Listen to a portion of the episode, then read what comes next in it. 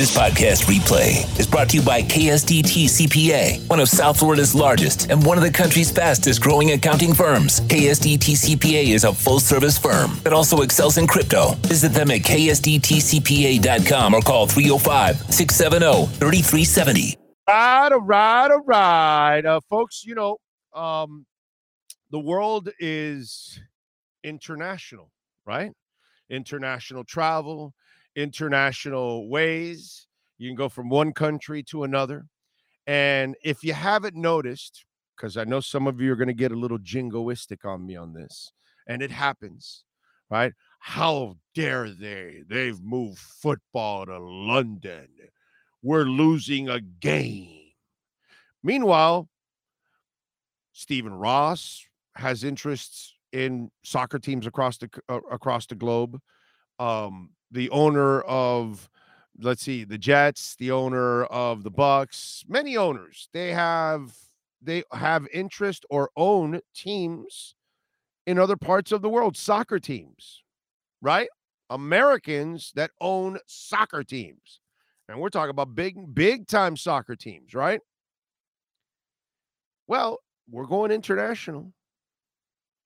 And we're hearing about this and it's going to happen you know, one of your favorite teams is going to be owned. You know, Shad Khan, eh, kind of an international guy, right? Owns soccer and owns the Jags, right? Well, look what's happening. The NBA has opened its doors to some international funding. That's right. Qatar Investments Authority and Abu Dhabi Fund Mubadala Capital have shown interest in NBA teams, according to Bloomberg.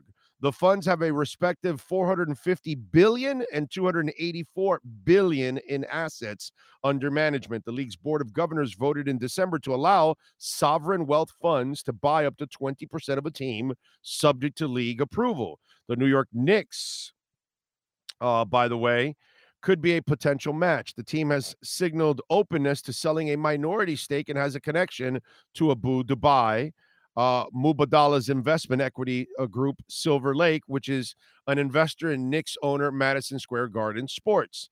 The NBA is also planning multiple preseason games in Dubai this summer.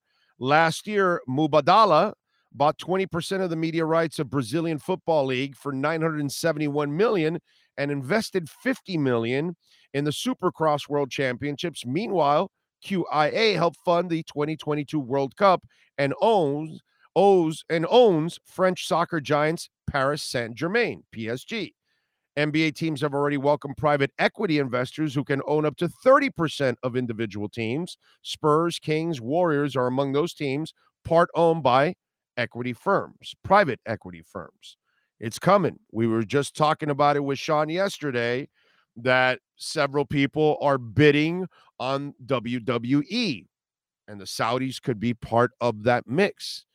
And this is something that is going to now develop over the next 20, 30 years that you're going to see a lot of international money coming in to a lot of our American sports and some of your favorite teams could be owned by somebody that is non-American.